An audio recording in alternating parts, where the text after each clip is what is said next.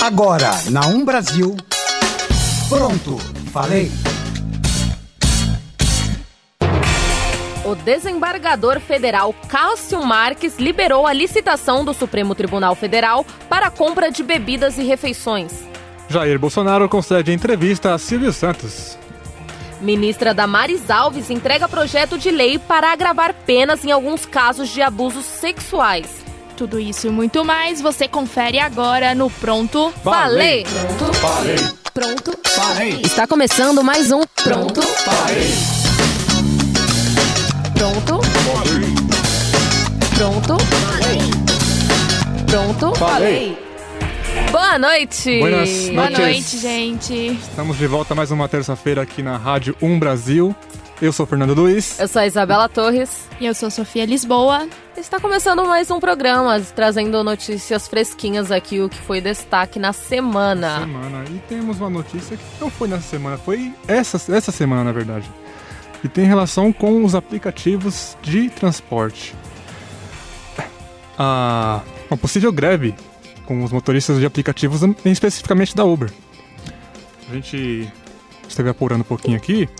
E um resumo da notícia é que associações de motoristas da Uber no Brasil aderem a protesto contra a empresa devido ao possível é, abertura de capital da Uber, que no caso seria elas trabalhar no mercado de ações. As pessoas poderiam investir na- no aplicativo Uber através do, da Bolsa de Valores. Motoristas da Uber no Brasil decidiram aderir ao movimento internacional de protesto contra a empresa em razão da abertura de capital do aplicativo na Bolsa de Valores, que deverá ocorrer nesta sexta-feira.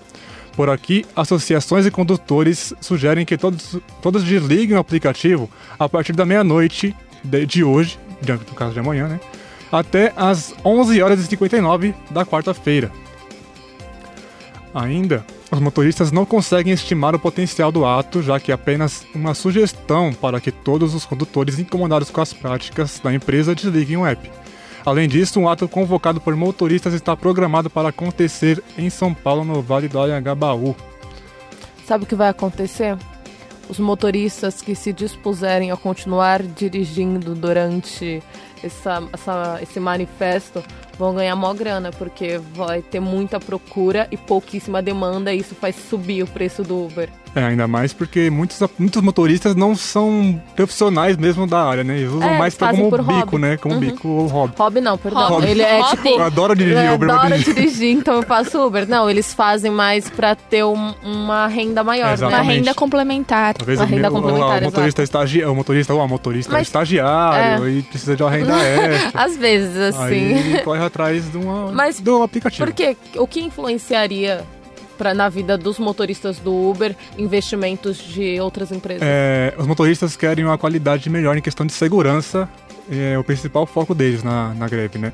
Eles veem muito a empresa buscando lucros e não Hum. procuram investimentos em favor do motorista e do passageiro também, né? É igual a última notícia que você tinha trazido da Uber sobre, Sobre a as regulamentações, identificação é, é, a regulamentação no caso da cidade de São Paulo mesmo, que agora deveriam usar é, adesivos no carro, identificando que é um motorista Mostrando de que é um. Uber que tem dinheiro dentro do carro me é, correndo risco de estar dentro de lugares perigosos e sofrer assalto, né?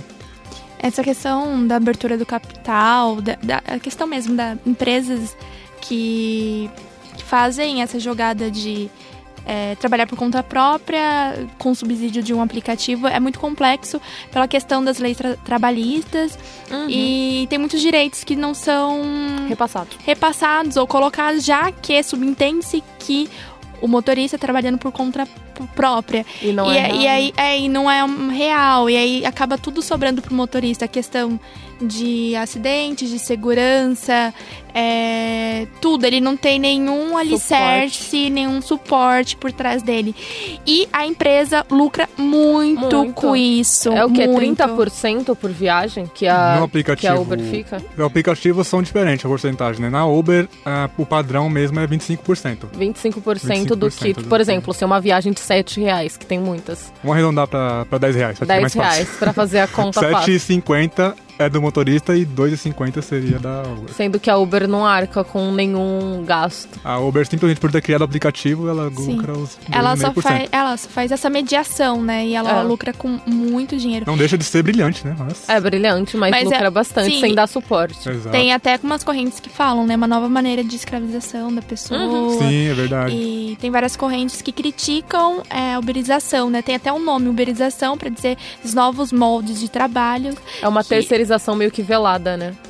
É, Porque verdade. coloca na cabeça da pessoa que ela tá trabalhando tá por livre. conta própria. Meu irmão mesmo começou a trabalhar de Uber achando que, meu Deus, faço meus horários, vou ganhar o meu dinheiro, que é só meu.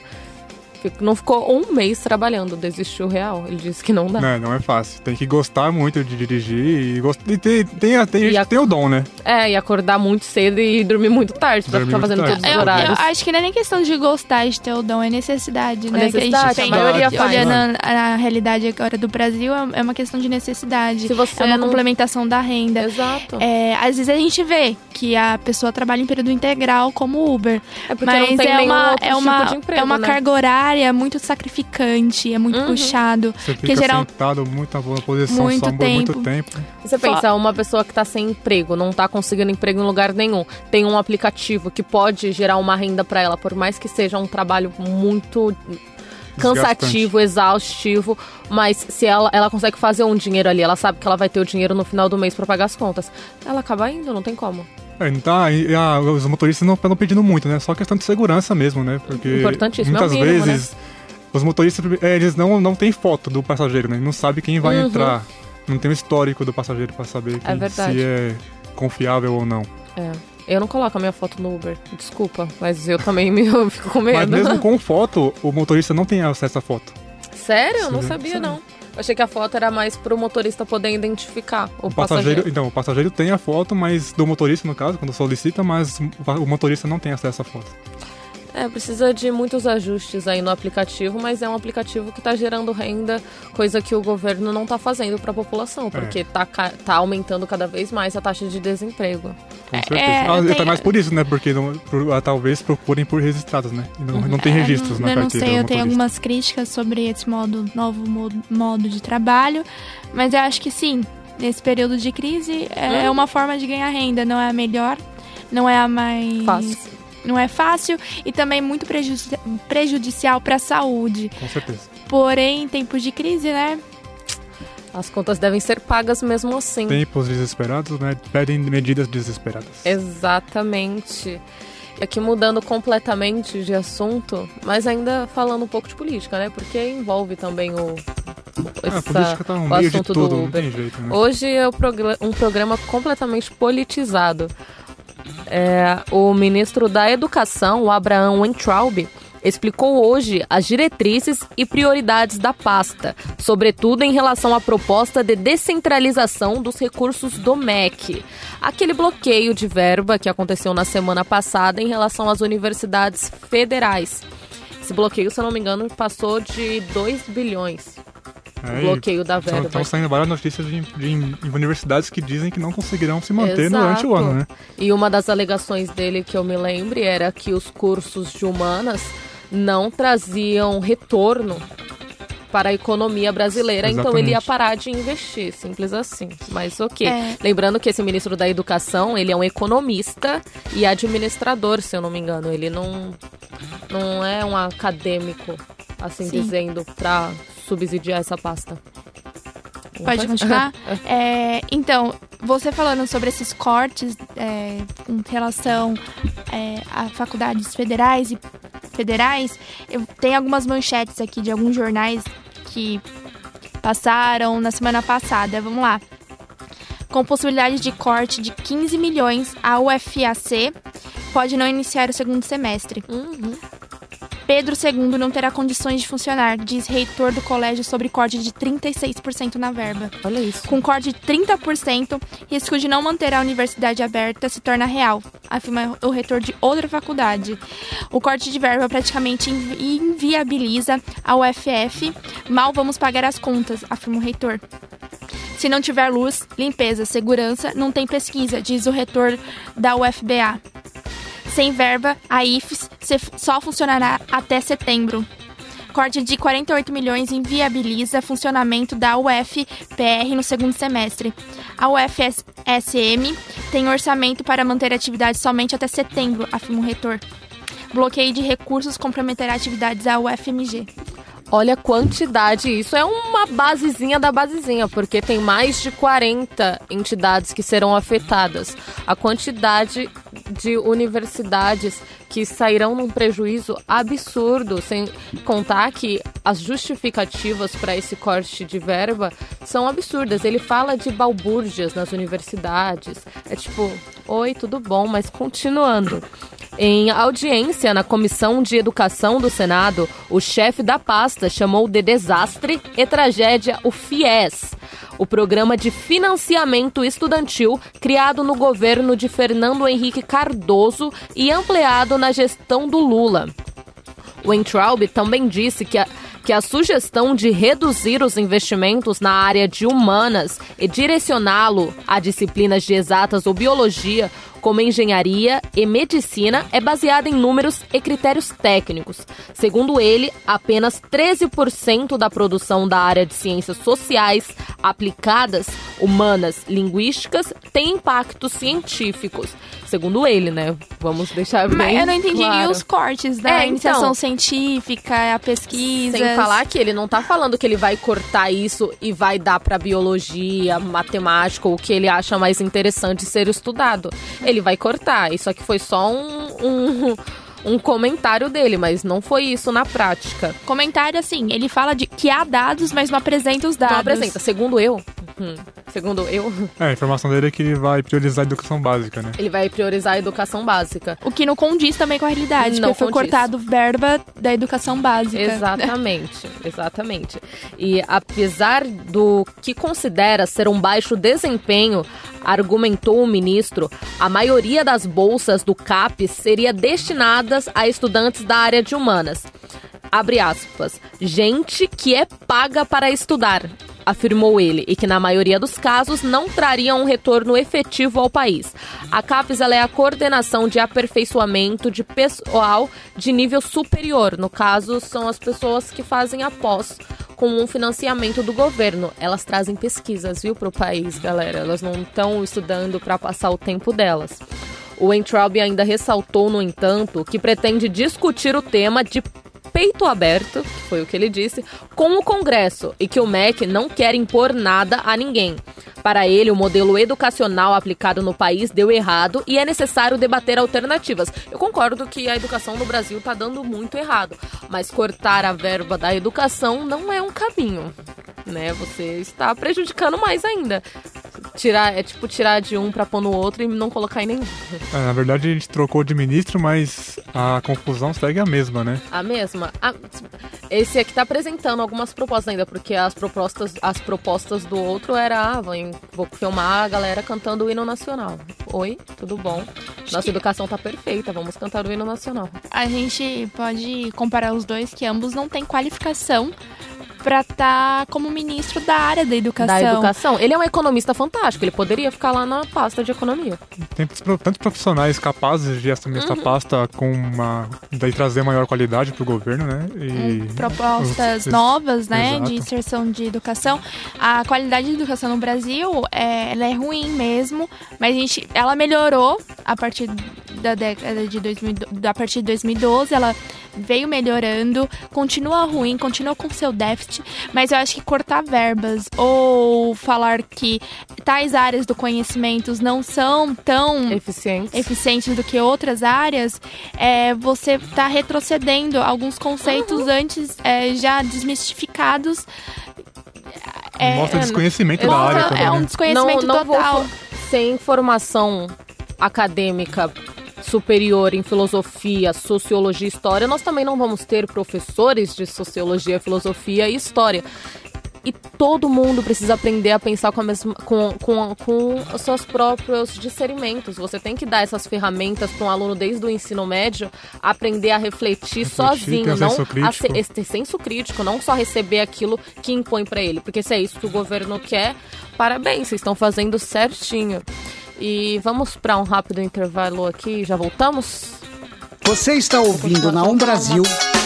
Pronto, falei. E voltamos. E continuando aqui falando sobre o corte de verbas para as universidades federais, o ministro ele se defendeu hoje. Ele informou durante a audiência na, com na Comissão de Educação no Senado que não haverá corte no orçamento das universidades e instituições de ensino federais, mas sim um contingenciamento seria um limite de gastos. Tipo, não é corte, mas você só vai poder gastar até aqui. O que antes você gastava, você não pode mais. Mas não é corte. Ah, como se não, não, não houvesse é o corte de teto de gastos já, né? Exato. O ministro ainda afirmou que o recurso poderá voltar a ser liberado se a reforma da Previdência for aprovada e a economia do país melhorar no segundo semestre. É tipo uma ameaçazinha, né? Eu só vou liberar entendi. a verba é, de novo. É engraçado, se né? a reforma for aprovada. Tem é, limite limite, é, limite de gastos, corte de verbas para algumas áreas e outras nem se comentam. Não, não se comenta. Aí o, o Supremo, que aumenta o próprio salário o Supremo, o reajuste salarial que vai ter do Exército. Uhum. É, são coisas assim que, ok, tá bom, pode se manter. Outras não, vamos ter que modificar, vamos ter que reduzir, porque senão não vamos passar. É, é simples, é nós é muito temos... confuso. É, é, não dá para entender, porque. Assim, na, na dá pra entender. O governo, ele simplesmente governa para um benefício próprio de quem está lá dentro. Eles não governam para a população. Eles aumentam os próprios salários, se dão benefícios e a população que fica aí com o que sobrar do, do nosso dinheiro, né? Vamos com lembrar. Com relação à educação, dá pra, a gente pode ficar atento agora, a partir do ano que vem, com a alteração do modelo de ensino do, de São Paulo. O governo João Dória alterou a partir do ano que vem, que vai ter agora sete, sete aulas por dia, não, é, não são mais seis, e os alunos sairão um pouquinho mais tarde. É bom. É, e adicionou algumas, algumas disciplinas agora também, com relação a tecnologia e informação. Que bom, olha, uma notícia boa, tá vendo? Não trazemos só notícias ruins. Vamos ficar atento, porque é, é o governo que ficou 25 anos já no poder, né, na cidade uhum. de São uhum. Paulo, e tá tentando mudar um pouco do, do, sistema de ensino que a gente já viu que não tá dando certo, né? Totalmente negligenciado. Vale, é válido mudar e vamos ficar atentos para ver, procurar melhores. Nós temos uma um dos das maiores cidades comerciais do mundo em relação a tudo e temos um índice baixíssimo nas escolas públicas aqui. As escolas do Nordeste, que tem um déficit muito maior de tudo, de recursos, até Exato. de chuva, elas têm um índice muito superior nas Olimpíadas de Matemática, em todas as avaliações que o governo faz para avaliar a gente. A ideia do governo de São Paulo é justamente melhorar o IDEB, que é o índice de ensino da, do, do país, né? Torcemos para o melhor, né? E vamos continuando aqui os assuntos, Fernando. Vamos falar um pouco de cinema, que foi falado no Brigadeiro Ideal, aliás, né? Aliás, quem não, quem, quem não confere, confira também na quinta-feira, né? As o Brigadeiro Ideal. Ah, sexta-feira, corrigindo aqui o Padovan, obrigado Padovan. Sexta-feira, sexta-feira às 6 horas, não perca aqui na Rádio Brasil. Horas, hein, o Brigadeiro Ideal, muita informação de cinema e cultura.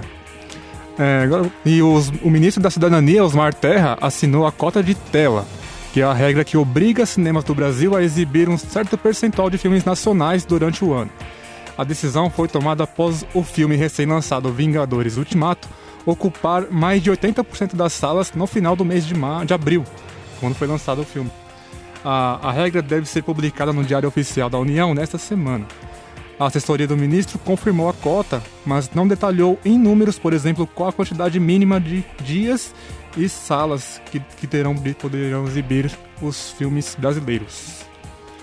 É, mas em relação aos Vingadores, também foi pela alta demanda, né? Eu mesma tentei assistir um, vários outros dias, eu consegui assistir, gente, muito bom o filme, inclusive. Mas as salas spoilers. estavam todas lotadas. Tipo, todas. Exato. Eu procurei em tipo uns sete shoppings. Não tinha uma sessão preços disponível. elevados justamente por causa da alta procura. Né? Exatamente. Então eles disponibilizaram porque a procura estava grande. Infelizmente, o, os filmes brasileiros, eles não são incentivados. Então nós também, a maioria da população não procura por eles. Sim, é, ainda, é, ainda mais foi, talvez seja um erro. Para mim, para mim eu vejo como um erro a, a, a, o lançamento do filme de Pernas Par 3 juntamente com Vingadores, né? Porque Vingadores tem toda uma história de 11 anos que ia, com certeza ia atrair um público bem alto uhum. para ver o final desse, tipo, desse, desse ciclo, né? Eles acabaram pecando, né? Atirando no próprio pé. É, poderia ter esperado um pouco pra Ah, Acho que a questão não é essa. Acho que dá pra colocar os dois sim em cartazes. e- Cartaz sim, mas a estreia junto? Tipo, você espera Ah, uma demanda então, maior pra a estreia? estreia é complicado, mas eu acho que é uma boa iniciativa essa da questão da, da maior Uhum. visibilidade, a produção de cinema de conteúdo brasileiro de ci- cinematográfico, porque a gente produz muito bom conteúdo assim que, que vem sendo mostrado e vem ganhando prêmios fora do Brasil, E aqui que a gente dentro? muita gente não conhece. Uhum. Tem vários filmes que retratam a ditadura militar, retratam, retratam outras épocas, que são muito prestigiados e muito comentados é, mundo afora. E que muitas vezes a gente não tem acesso a eles, que eles são tão Exato. divulgados, tão mencionados. Tem um filme chamado Que Horas Ela Volta, que é protagonizado pela Regina Casé. Gente, é um filme sensacional, retrata a vida de muitas mães brasileiras. É tipo, uau, e ele não, não é aclamado como um filme O estrangeiro cinema que chega aqui. brasileiro é, deve- é- é muito bom e deveria ser mais valorizado, realmente. Esperamos por isso, né? Já já a gente vem com a nossa com o nosso bloco de cultura aqui da Sofia. Com certeza. Vocês já assistiram já Vingadores? Ah, já. Muito bom. Eu ainda não, gente. Então, acho que... sem spoilers, por favor. É, sem spoilers. Spoiler é complicado, né? Eu recebi um monte de spoiler quando antes de assistir. Antes de assistir eu não recebi fiquei nenhum. com muita raiva. Ou eu não prestei atenção. Mas é muito bom, inclusive, o filme, viu? Quem não teve a oportunidade de assistir, assista esse, assista o De Pernas, Pernas pro Ar 3. Com certeza. O cinema tem muitos dias. Eu não sei se em todas as salas são assim, mas Cinemark, é, Kinoplex. Mas eles disponibilizam dias das semanas que os, tipo, de 30 reais o preço cai pra 10. Então fica um pouco mais acessível. Com certeza. Agora vamos, já saindo do cinema, vamos voltar para a política. Porque o deputado federal Paulinho Pereira, Paulinho da Força, presidente da Força Sindical, deu a seguinte de- declaração durante o evento do Dia do Trabalho, dia 1 de maio. O que estamos discutindo dentro do Centrão é que precisamos fazer uma reforma que não garanta a reeleição de Bolsonaro. O deputado ainda completou dizendo que 800 bilhões garantiriam a reeleição do atual presidente. Conforme a afirmação de Paulinho, economizando 800 bilhões de reais com a reforma, o governo terá 240 bilhões ao ano para despesas e investimentos e estipulou um limite de 600 bilhões para aprovar a reforma. Paulinho ainda acrescentou que, com esse discurso, tenho certeza que a gente traz todo mundo do Centrão, porque ninguém quer a reeleição de Bolsonaro. É, a gente tem, já discutimos a reforma, já foi discutida, alguns aprovam, alguns não, mas boa parte já está entendendo que a reforma é necessária. É necessário porque senão a gente não vai ter verba. Exato. Nós gastamos muito com a, com a Previdência. A questão é qual reforma, né? Quais Esse é o ponto. pontos? Quais pontos? E não a intenção de desidra- desidratar a reforma visando prejudicar a nação. Exato. Como, fez, uma das, como pro- afirmou aqui Paulinho da Força com uma essa das declaração. propostas do Bolsonaro não era dar 40, o quê? 40 milhões? Não, 40 mil era 40 milhões É, seria, pra- seria liberado subsídios de 40 milhões para deputados para cada federais. deputado que votasse a favor. É tipo, vamos cortar a verba? É, Oi, isso tudo aí bom? é controvérsias, assim? né? Controvérsias. Controvérsia é um absurdo. Vocês têm noção de quantos deputados nós temos? Não temos dinheiro, mas O subsídio de 40 milhões não é, não é dinheiro de uma lagostinha. Não faz muito sentido. É, Então, o Paulinho da Força vem com esse discurso no primeiro dia de- do dia do trabalhador, que- visando prejudicar não, não o presidente, não, ele não está prejudicando o presidente com a sua reeleição. O presidente está lá nos quatro anos, se não estiver bom, o governo vai ser trocado democraticamente. Não vai ser, não vai ser com prejudicando o, o povo brasileiro, fazendo para o brasileiro sofrer, que vai ser alguma coisa vai ser alterada. Exatamente. Nossos últimos dois governos foram, né, reeleitos. Tirando a parte do impeachment, mas o Lula teve dois mandatos e a Dilma foi eleita duas vezes seguidas também. É, e o- Será que vai prosseguir isso aí com o Bolsonaro? Duas É, vezes come- Bolsonaro? É, e começou com, com o Temer, a reforma da Previdência, foi discutida, né, mas ele trouxe a pauta para o destaque do nacional, e agora o, go- governo Bolsonaro está tentando colocar em, em votação, e é, é um mal necessário, né? É, a verdade é essa, é um mal necessário que vai Sim. prejudicar sim, não tem, não tem uma previdência que vai ajudar, mas vai melhorar, não vai melhorar, É, Tem que normalmente quem cinto, né? sofre mais é quem menos tem, né? sempre assim. Porque nós somos um dos países que realmente mais gasta com previdência e nós estamos tendo uma população cada vez mais velha. Então, consequentemente, gastaremos mais com previdência se não tivermos um apoio. Sim, mais pessoas gasta- trabalhando para render e mesmo assim não sendo desta forma, É, porque não na está verdade, dando. o dinheiro que é, que é colocado na Previdência hoje já está pagando os aposentados de hoje, né? E deveria é estar e pagando os aposentados que vão chegar, né? E é bem maior. Do e a, a idade de- do- da população mais idosa do Brasil sempre cresce a população Uhum. idosa. Então a conta não vai fechar e vamos ter que. um- o Brasil, a inflação vai, vai, vai crescer demais. É, vamos esperar a votação da reforma e esperamos que os 40 milhões em subsídios não sejam liberados, porque isso é um absurdo. E Absurdo. que seja uma reforma Boa. justa. Justa. Justa é uma palavra boa. A gente tá precisando muito de coisas justas nesse governo, em todos que já passaram. É isso aí. E vamos continuar falando de política agora sobre a ministra Damares Alves. Finalmente ela fez, ela finalmente, gente, eu fiquei feliz quando eu vi isso hoje. Ela apresentou uma proposta válida, nada de sala rosa para estupro, nada de meninas têm que usar rosa e meninos azul, nada disso. Ouviremos. Realmente uma proposta. A ministra da Mulher, da Família e dos Direitos Humanos, a Damares Alves, entregou nesta segunda-feira, dia 6, um projeto de lei para agravar a pena nos casos em que o abuso sexual é cometido por pessoas ou profissionais que se aproveitam das situações de confiança. A ministra citou, citou como exemplo líderes religiosos, médicos e professores. Lembrando que a Damares ela já relatou que ela sofreu abuso dentro da igreja. Sim. Então, pelo menos ela tentou fazer algo, tá tentando, né, fazer alguma coisa com isso. Porque o nosso índice, não só na igreja evangélica, que é da onde ela é com os pastores, mas de padres ao redor do mundo, mundo, né? que Não, tem Brasil. casos acobertados completamente pelo Vaticano de abusos sexuais com crianças é estrondoso.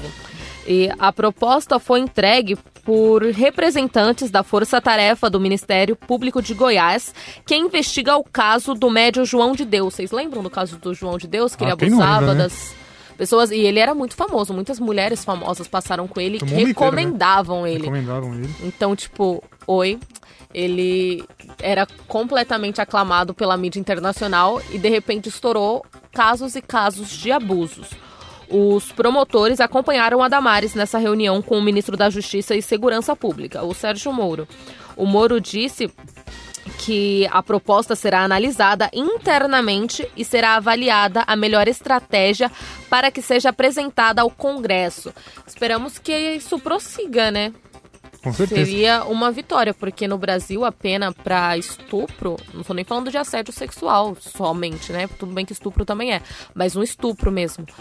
Ele é de 3 a 5 anos. Se o, o agressor ele não tiver usado nenhum tipo de arma para coagir a vítima, como se um homem precisasse de algum tipo de arma para ser mais forte que uma mulher, na maioria dos casos. Então é um absurdo alguém conseguir acabar com a vida totalmente de uma pessoa, acabar com o psicológico de uma mulher e ter a pena máxima de 3 a 5 anos. Máxima. Normalmente ele nem fica preso. Muitos dos casos Muitas que as tá mulheres. com doença também, né? É. Há muitos dos casos que as mulheres não denunciam é exatamente porque elas não conseguem amparo nenhum da justiça. O delegado chega na cara dela e pergunta que roupa ela estava usando, ou então simplesmente solta o, o infeliz que fez isso. É que muitas vezes é necessário reconhecimento. E nem sempre a mulher vai conseguir reconhecer Uhum. o agressor, né? Mas não só em caso de abuso sexual, também tem os abusos domésticos, quando elas apanham dentro de casa. Óbvio que elas sabem quem é ela, o marido delas. E eles não são presos por isso, não são. Elas são completamente desamparadas pela justiça. É, Nós é somos desamparadas pela justiça. Uma boa medida da, da ministra Damares, que Uhum. veio de diversas polêmicas durante o- Ah, os meses, né? Sobre as propostas nada eficientes que ela apresentou. Inclusive, teve até uma- uma- um burburinho que ela iria sair do governo no final do ano. que ela tinha pedido, né? ela desmentiu ao vivo na, na Rádio Bandeirantes recentemente. E, e demonstrando que, ao contrário do que muitos acreditavam, ela está aí com força total. É, exatamente. Mas esse governo tá voltando muito atrás de tanta coisa, né? Até ela agora. Muita volta Porque, atrás. segundo as informações, era ela mesma que tinha pedido pra ser exonerada do cargo. É, pediam um, uma- antecipado, né? Que ela sairia Uhum. no fim do ano, mas teria pedido para sair antes, an- antecipadamente. Exatamente. E você, Sofia, o que você acha dessa proposta da Damares? Então, gente, eu acho que é uma questão válida a ser discutida. Podemos dizer que é a primeira proposta É a primeira proposta real. válida que ela apresenta, apresenta desde que ela entrou no governo.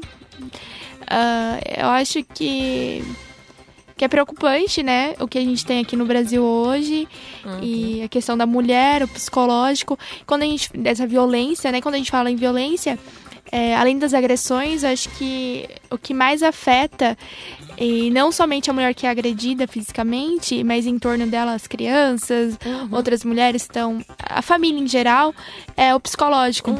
E isso tá, pode ser, pode ser correlacionado, não sei, com alto índice de depressão e ansiedade que o Brasil tem. O Brasil é o segundo país com o maior número de pessoas com depressão, ficando atrás apenas dos Estados Unidos, e o primeiro país do mundo com o maior índice de pessoas com ansiedade. É um dado muito preocupante e que a gente pode correlacionar com as séries Pode agravar, né, no caso. Se uma mulher passa por esses traumas, ela consequentemente vai ter problemas psicológicos, como a depressão e a ansiedade. Não, é uma coisa assim, é ocasional, né? Teve esse abuso psicológico, é claro que ela vai ter um transtorno, ainda mais se ela não for tratada, que na maioria das vezes não é tratado. Que A a maioria gente das pessoas desconhecem também a própria doença, né? desconhe- desconhece e acha que não é uma doença. É, um, é muito mito sobre é, Acha que é tristeza. Acho uma fase da vida difícil. é, depressão ainda. Existe muito estigma em- cima da depressão. Mas, E ela está preconceito matando, né? gente, é e ela está preconceito. matando muitas pessoas E, no gente, Brasil, pra, principalmente. sim, e depressão, lembrando, depressão é uma doença, tá? Já dia- diagnosticada, pra vocês terem uma noção um pouquinho da ideia do que acontece no nosso cérebro. É, nosso cérebro faz ligações é, com os neurônios, um ao outro. Sinapses. E, a, e as a depressão, o que acontece? É um problema, é uma doença que acontece no nosso cérebro. E essas ligações que a gente faz entre os neurônios, algumas delas vão parando de ser conectadas. É uma doença mesmo. E uma doença que não tem cura. A gente consegue tratamento, tentar. é, manter a, a- estabilidade, mas é uma doença que não tem cura.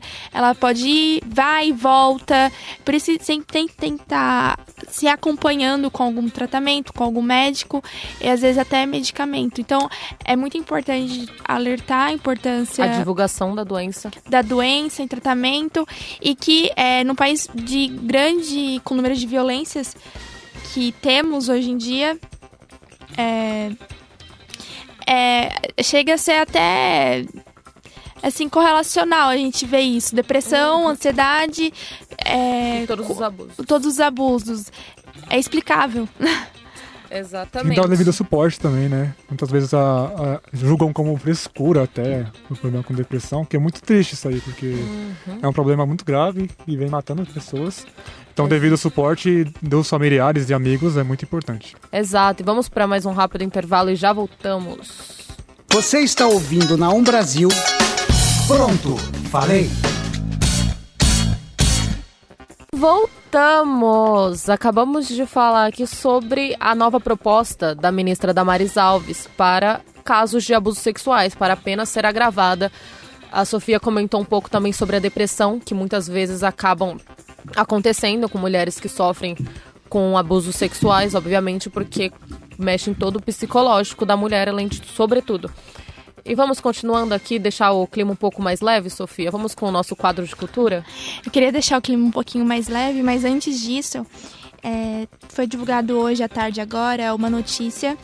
é, saiu aqui no, no O Globo e eu vou dar para vocês. É, o Primeira Ministério do Meio Ambiente bloqueia 95% da verba para o clima. 95? 95%. Tudo. Praticamente Bloquearam tudo. É, o Ministério do Meio Ambiente prati- praticamente zerou o orçamento para implementar políticas sobre mudanças climáticas no Brasil. A pasta bloqueou 95% dos 11,8 milhões que o programa tinha. O esvaziamento da iniciativa coincide com a ideia inicial do presidente Jair Bolsonaro de retirada do país do Acordo de Paris, que estabelece metas para limitar o aquecimento global. Meu Deus. Gente, o, o, o Bolsonaro sabe que o nosso país ele depende bastante do agro e o agro depende bastante do clima ou ele tá se esquecendo disso? Porque semana passada ele tava na AgriShow Aí ele ignora totalmente e dá umas alegações dessas. Isso é um absurdo, é muito show, contraditório. Fazer gracinha pra baixar o preço dos juros. Exatamente, e quer cancelar tudo isso de verba de uma coisa importantíssima. Sim, e a Baseado em questão... quê, né? Baseado em quê? É, a questão da, da verba que foi bloqueada para o clima é uma questão muito importante a ser discutida, porque quando a gente pensa na questão do clima, do aquecimento glo- global, a gente tem outros aspectos que atingem diretamente a população, é, não a, a longo prazo, como é o caso do aquecimento global, que hoje em dia a gente vê que não é tão a longo prazo- assim, que o clima está aumentando cada vez mais rápido Temperatura, né? a Temperatura temperatura, muito a temperatura. Mas, por exemplo, é, melhorar a qualidade do ar. Quando a gente pensa nisso, a gente vê que os maiores poluentes no Brasil principalmente, de poluição, são os automóveis, o alto índice de, de automóveis nas ruas. Para você ter uma noção, é, tem estudos que comprovam é, doenças como ansiedade, depressão, doenças respiratórias vasculares e até doenças degenerativas dos cérebros associadas com a poluição. Uhum. Então, quando a gente pensa nisso e a gente olha para uma pasta que bloqueou 95% da verba direcionada para o clima e questões, eu acho que de atmosféricas, de qualidade do ar, a gente fica preocupado, porque a gente está perdendo também a nossa qualidade de vida que já não é boa. Exatamente. É, esse governo tá tirando as verbas de lugares que é tipo. É Fundamentais, né? fundamentais. Fundamentais. É educação, é saúde, lugares onde o déficit é absurdo, onde eles proporam para ser eleitos também, que eles mel- melhorariam esses aspectos. Aí depois que é eleito, começar a fazer uma coisa dessa, gente, 95% é quase zerar mesmo uma pasta inteira. Não, pra- praticamente zerou, né? É, o que que vai não, ela não parou de existir, ela tá lá como nomenclatura, tem uma, uma, uma sala, mas o que, que ela consegue fazer com 5% de De toda a verba que de toda tinha. a verba que tinha? Nada, não né, vai poder gente? nem oferecer jantares como Eu acho que só pagar os funcionários que e estão lá, né? Não vai comprar nem o ventilador pra baixar a temperatura aí. É, não dá nem pra comprar um, um ar-condicionado. Ventilador talvez dê. Não vai poder usar ar-condicionado na sala do Ministério do... Gente, a gente tá rindo de desespero. É, gente, é o famoso horror. rir de desespero de verdade, né? Que Lamentável. Mas- quatro mas- meses sim. apenas de governo estamos aí. É, é triste dar Cinco, uma né? notícia dessa, né? É preocupante. Mas agora vamos mudar um pouquinho de assunto, deixar um Vamos. pouquinho mais leve, tá? A gente vai falar sobre mistério no mundo do cinema. Você já parou pra pensar quem é a mulher da tocha que aparece cerca de 18 segundos nos filmes da Columbia Pictures? Para quem não se lembra de quem é ela, temos aqui a trilha musical que acompanha a entrada da moça nas telas antes do filme começar. Solta aí, Padelvan. Eu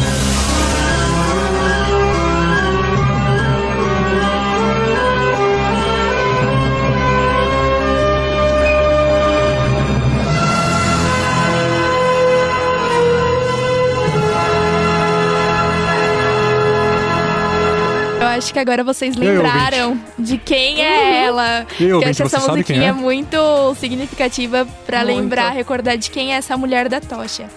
A identidade dessa mulher que aparece em todas as produções cinematográficas desde 1992 é um mistério. O logotipo da, Col da Columbia Pictures é conhecido em todo o mundo e provavelmente ela seja a pessoa que você mais viu na história do cinema. O que não tão conhecido assim é o seu nome e, em alguns casos, a sua identidade. A única identidade conhecida da moça da tocha é a mais recente, a que aparece no começo dos filmes da empresa nos últimos 27 anos.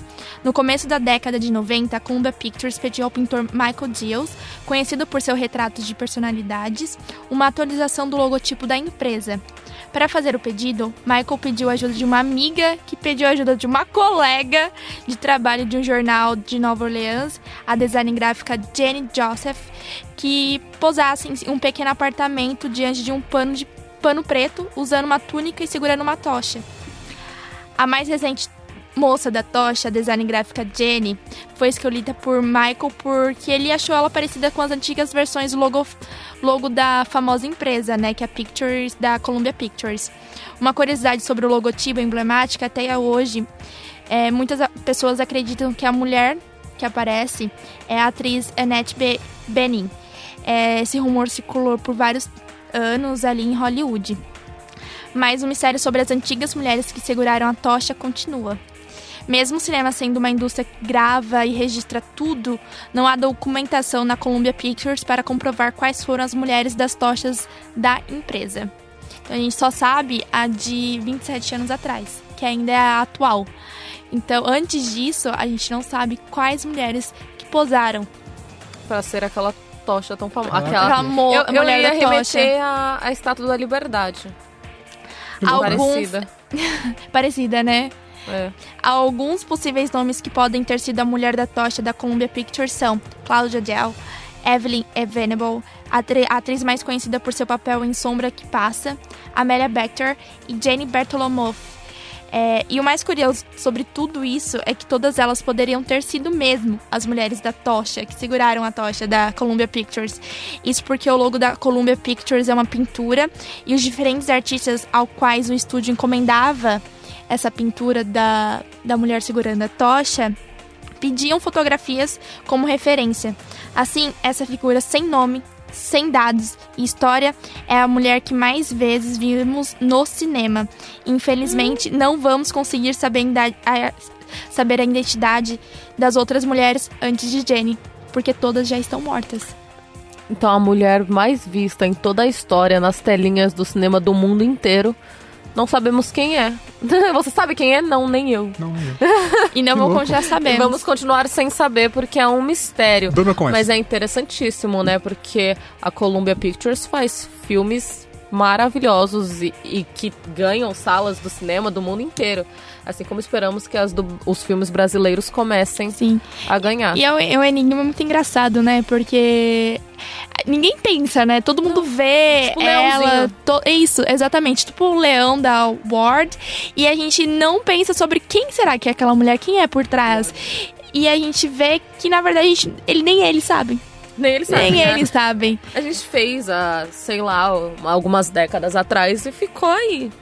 Todo mundo gostou, nós gostamos e vai ficar pra sempre. Ou será que eles sabem fazer isso de propósito? não talvez divulgação dos, no- dos nomes das mulheres. Pode É uma ser. questão. Há, há registro, assim, de que muitas mulheres se identificam como, ah, eu sou a mulher da tocha, mas não há nenhuma documentação que comprove, ah, realmente foi ela, ou realmente é, foi essa e essa mulher. A única que a gente tem certeza é a design gráfica Jane, que porque ela tá viva ainda e todos que fizeram esse processo gráfico estão vivos. Então por isso que a gente sabe da existência dela. Se não viesse à tona, provavelmente também a gente não saberia. Ela iria morrer, a gente continua com esse enigma das mulheres da Columbia E Pictures. será que as antigas estão mortas mesmo, todas? Todas, porque a gente, quando a gente pensa da, da Jenny, ela foi feita em 1992. Então, ela já era adulta. Então, quando a gente pensa nisso, 27 anos atrás, a gente vai fazer as contas. Provavelmente as mulheres que fizeram a da, o logotipo da empresa anos atrás eram jovens naquela época, ou estão muito senhorinhas hoje em É, dia, pensei. ou já estão falecidas, o que é mais provável. Segundo a reportagem as pesquisas, todas estão mortas, além de Janice, que ainda tá viva. A gente não vai saber. Eu duvido. Vamos ficar aguardando, porque agora eu fiquei curiosa e quero saber quem é a mulher. Talvez também um fiquei TCC curiosa em saber quem é o leão também. TCC sobre isso seria viável? A gente pode saber quem é o leão. Um TCC sobre isso. E aquele robozinho que aparece na Pixar? Agora eu vou ficar curiosa com todos os filmes que aparecerem. É- Aliás, a- as histórias da Pixar é muito interessante. Um filme que liga o outro. Você já viu essas histórias já? Nunca reparei. Muito legal. Um filme liga o outro. Só assisti a Toy Story, I'm sorry. Mas vale é, a pena conferir isso aí. é, uma, é uma coisa que vale a pena pes- pesquisar e a funda é bacana saber a ligação de um filme com o outro. E eu acho válido e eu acho que é uma curiosidade que a gente traz que é gostosa. Sabe? Que a gente nunca vai Exatamente. saber, a gente pode ficar discutindo uma discussão de bar, por exemplo. A gente nunca vai saber, na realidade, o verdadeiro paradeiro de quem é essa E pessoa. não vai Estimula- gerar discussões, porque é. uma coisa bem amena. E estimula a, a assistirem um filme e acompanhar. Sim. Olha lá, viu, a gente? história. Sugestões de conversas sem discussões entre a família, entre amigos no bar. Evitar falar de política, vamos falar quem é a moça da Columbia Pictures. Evita blocos no Facebook, no Twitter. Sim, com certeza. Importante. E pra finalizar esse bloquinho, né, que eu acho que pra dar mais leveza, vamos soltar de novo a música de fundo da Columbia. Columbia Pictures.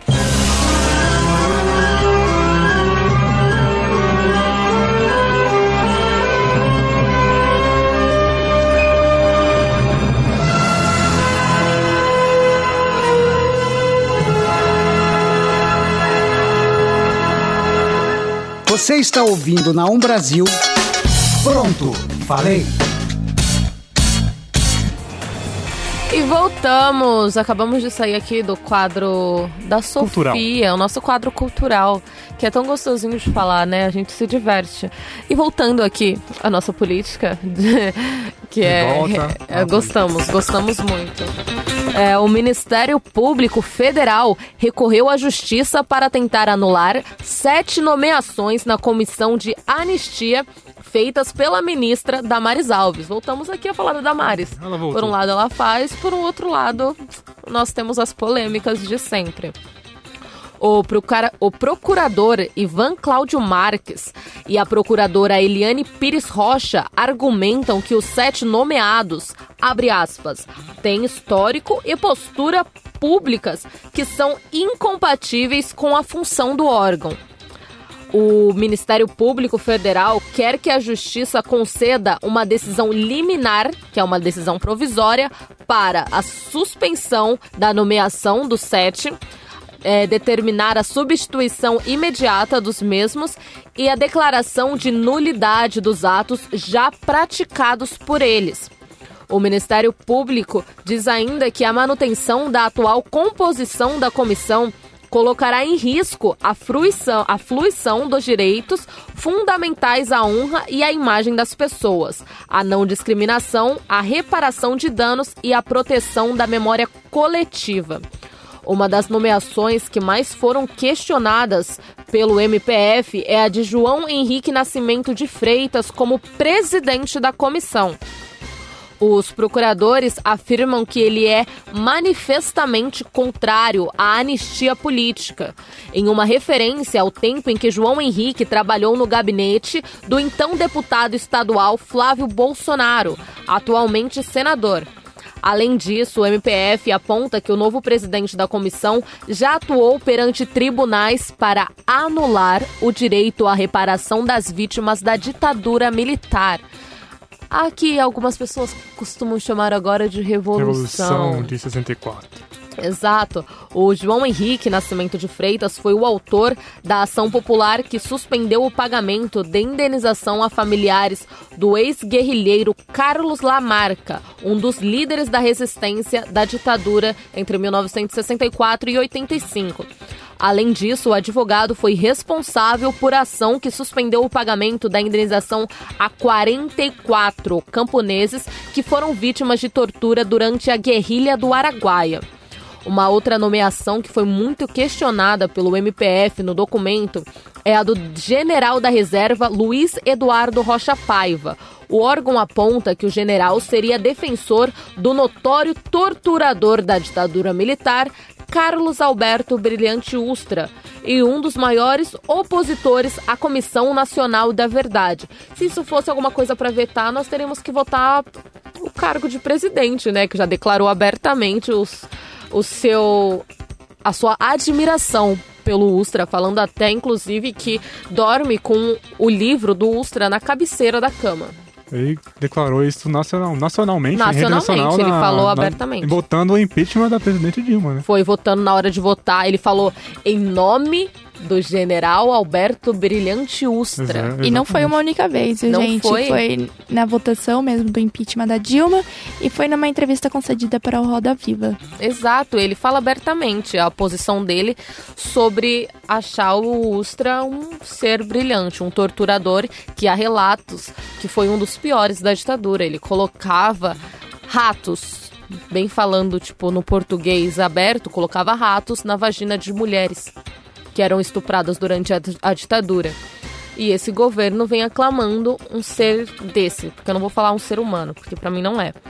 E além de João Henrique Nascimento de Freitas e Luiz Eduardo Rocha Paiva, o MPF pediu a suspensão da nomeação de outros cinco membros: os militares, Cláudio Tavares Casale, Diogênes Camargo Soares, Dionei Tonê e Sérgio Paulo Muniz Costa, e o consultor legislativo do Senado, Joanisval Brito Gonçalves.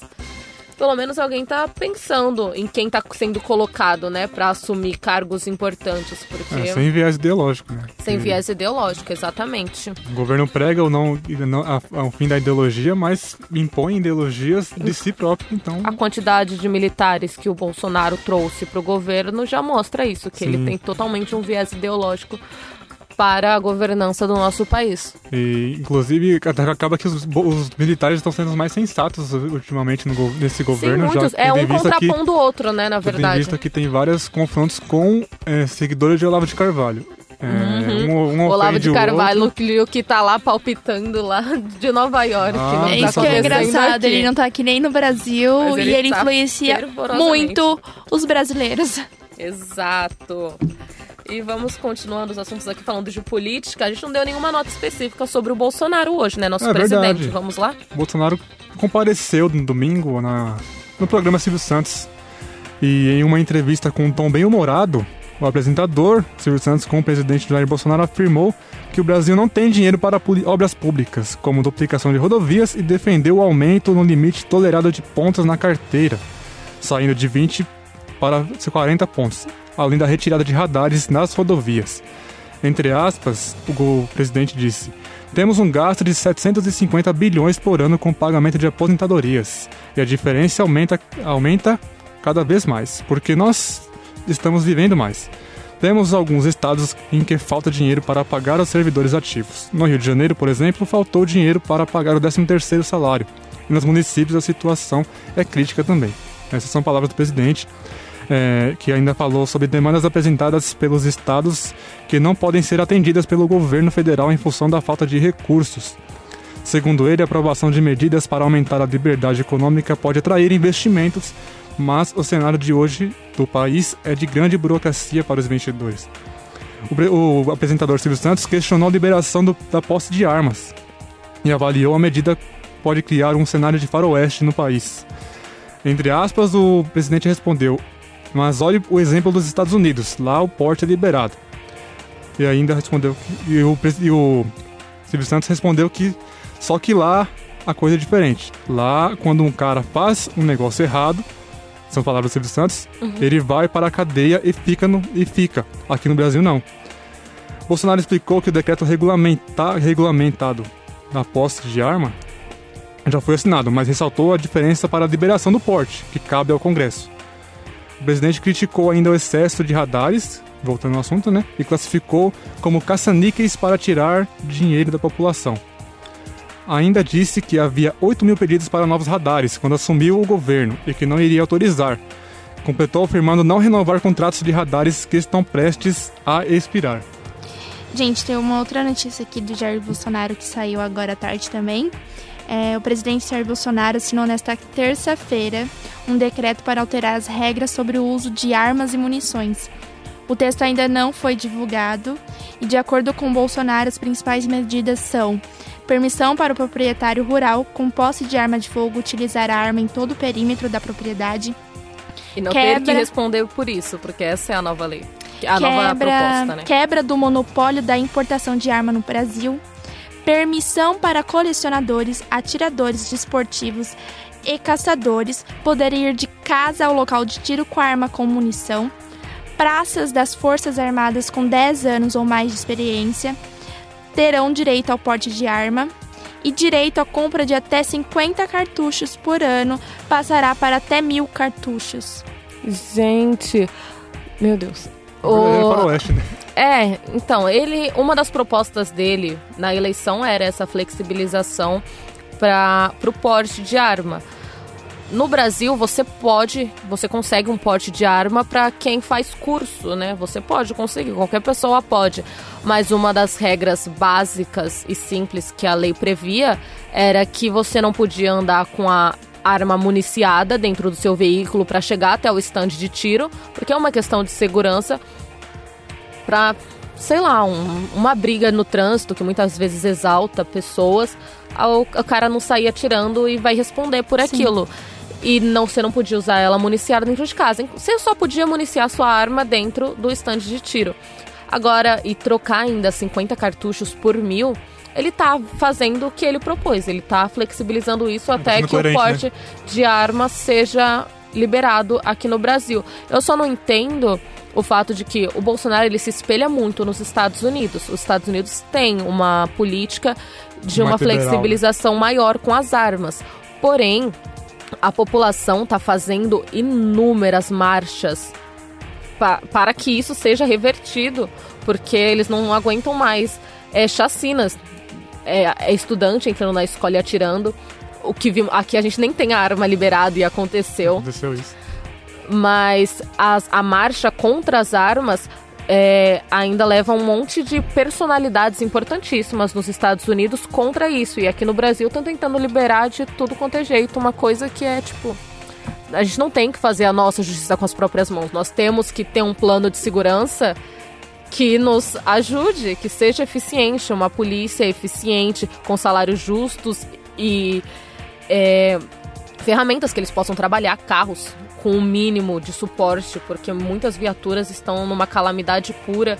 Então dá mais esse suporte, um treinamento melhor aos militares. É isso que a gente precisa, não colocar uma, ma- uma arma na mão de cada um para É, cada um fazer o que quer. A arma na mão do cidadão, você tá dando des- descreditando a, A nossa própria pública, né? segurança, exatamente, porque a Ou- segurança não é as, capaz. As instâncias públicas, né? O polícia civil, polícia militar, exército, em, em- em- enfim, né?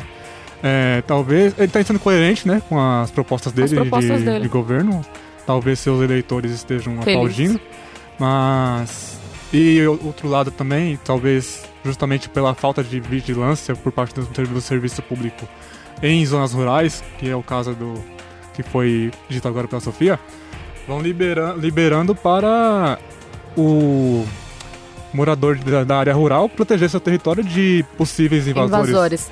É, dentro da Não. área rural, que é um lugar que a segurança realmente não tem como chegar com tanta facilidade, você não vê um posto policial no meio de uma fazendona lá no sul. Sim. Então eles precisam de uma flexibilização maior. Porém, no que a proposta dele diz respeito ao proprietário rural poder usar a arma e não responder por Exato, isso dentro esse é da o problema. propriedade. São e por mais é, por mais que ele esteja certo, ele responde por isso. Se ele não for culpado, ele vai sair leso, mas não responder por isso é errado. Com certeza. E vamos e, e falando um pouco da entrevista, o, Hum. O, o Bolsonaro e Silvio Santos discutiram bastante sobre a reforma da Previdência, né? Uhum. Que, vo- voltando ao assunto da reforma, o Silvio Santos deu ali um resumo né, bem, bem didático para quem estava assistindo, que desse- dizendo que caso não for aprovada a reforma, vai ter que imprimir mais dinheiro para pagar a aposentadoria. E imprimindo mais dinheiro, a inflação iria subir. É meio. é- não é, talvez não seja bem assim, mas é um modo de explicar, né? Meio que assustando a população também. É, o Silvio Santos, em relação a dinheiro, ele não precisa se preocupar com isso, não. Nem ele, nem Com a família certeza. dele, nem os netos, nem os bisnetos, nem os tataranetos estão com uma família com uma vida feitíssima. Nem o presidente da República também. Muito Seus menos o presidente da República. Vamos continuar nos assuntos? Faz tempo É. que a gente não fala de futebol aqui no programa, né, Fernando? É, a gente vai falar de futebol porque é necessário, né? E- Inclusive, esse, esse, esse terça-feira agora, teve um jogão, acabou de, acabou de terminar o jogo da Champions League entre Barcelona e Liverpool, em, em- no Liverpool, em Liverpool, e houve uma virada histórica, o Liverpool conseguiu a virada por 4 a 0 por- já que tinha perdido no primeiro jogo no Camp Nou por 3 a 0 por Barcelona, com golaço do Messi de falta. Muitos desacreditaram, mas o Liverpool conseguiu a virada, venceu por 4 a 0 e está classificado para a final. Espera seu adversário, que vai, vai se decidir também nessa semana. E um pouco falando de Brasileirão, Palmeiras jogou na, no domingo, e no sábado, aliás, e venceu o Internacional por 1 a 0 O Corinthians empatou com o Vasco, o São Paulo empatou com o Flamengo em casa e o CSA empatou com o Santos também. Muitos empates nesse, nesse, nesse torneio, nesse campeonato. E o líder desse, dessa rodada está sendo o Atlético Mineiro, que venceu o Ceará fora de casa. O Palmeiras é o segundo, seguido do São Paulo, e Santos na terceira e quarta posição. O Corinthians é o décimo terceiro. E a gente vai encerrando aqui, porque está em cima da hora já. Já estamos ultrapassando o nosso tempo aqui. Vamos agradecer ao Rafael Padovan, que é o nosso técnico de tudo aqui. Ele faz tudo pra gente, então muito obrigada, Nos Padovan. salva todo dia. É, e o programa vai ficando por aqui. Tchau, tchau, até a próxima terça-feira. E não deixe de conferir também o programa aos sábados, às 14 horas. Aí. Pronto? Você ouviu pela Um Brasil. Pronto, falei.